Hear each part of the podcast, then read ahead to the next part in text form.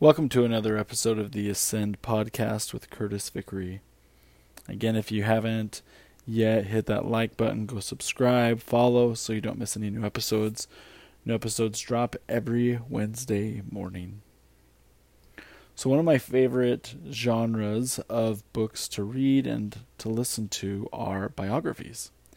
I'm fascinated by the stories, experiences, trials, and uh, difficult decisions that people have to make in life. And I feel like I, I learn and grow because of a lot of the insight that I do gain.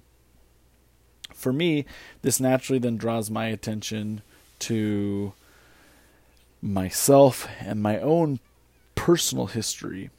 And before I get too far, I have to clarify uh, you can like record or keep a personal history for various reasons. And I'm not saying which one is the right reason or not, but that's up for you to choose. But you can keep a history for yourself so you can look back, reflect, and see how far you've come in life, how you've evolved. Uh, you can keep a history because you want your ancestors to be able to have an accurate portrayal of your life because you've given an account of it and not just interpretations of like you know i heard that this may have happened so let's talk about how you can record your personal history so there's kind of the classic way right of uh, keeping a handwritten journal and writing in it as often as you prefer um, you could use a computer and use like Word or uh, Google Docs, right? So you can have a digital copy. You can do voice memos nowadays and store them. You can vlog your life nowadays. Um, I feel like there's just so many options nowadays to capture and encompass whatever aspects of our life that we really want to. There's an option for it. Um, so another question you might ask yourself if you are interested in trying to keep like a personal history is, well, what do I write about? And honestly, um, that's completely up to you. You could give a daily account of your life. You could do that and then provide analysis of it. Um, you can do it weekly. You could do it once a month. You could do it every six months honestly, it's whenever you want or whatever feels comfortable for you. Um, you can share important experiences to you, and the key is that they're important to you, right? If you're so worried about what's going to be important experiences that other people want to know about me later on, you kind of get caught up in this in this kind of circle of worrying more about other people instead of being able to get more down because it's genuine to you.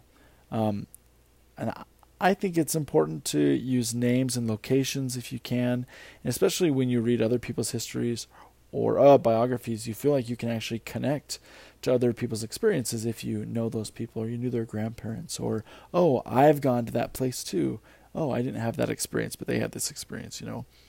Um, and I've also noticed that as you get into the habit and the more frequently you record things, the more detail generally over time you tend to give. And again, with those details, oftentimes people can connect because they get to more fully understand what and how you were feeling instead of trying to do what we often do in life, which is very natural, which is insert our own kind of interpretation, analysis, or experiences and kind of project what it would up be like for you. And th- again, when we do that, we don't know if that's accurate or not. So, uh, interesting challenge for you this week is to start experimenting, if you haven't already, with what kind of mode of recording that you want to try to do for your own personal history and what makes sense for you in your life right now. And it's okay if that changes throughout life too. But uh, try to make a plan for how often you want to record. Um, and I know that as we do that, and as you do that too, that um, kind of forcing yourself to reflect on your own life experiences um, helps you to actually, I think, more clearly articulate how you really feel to yourself and to potentially others too, which I believe is very, very healthy in life.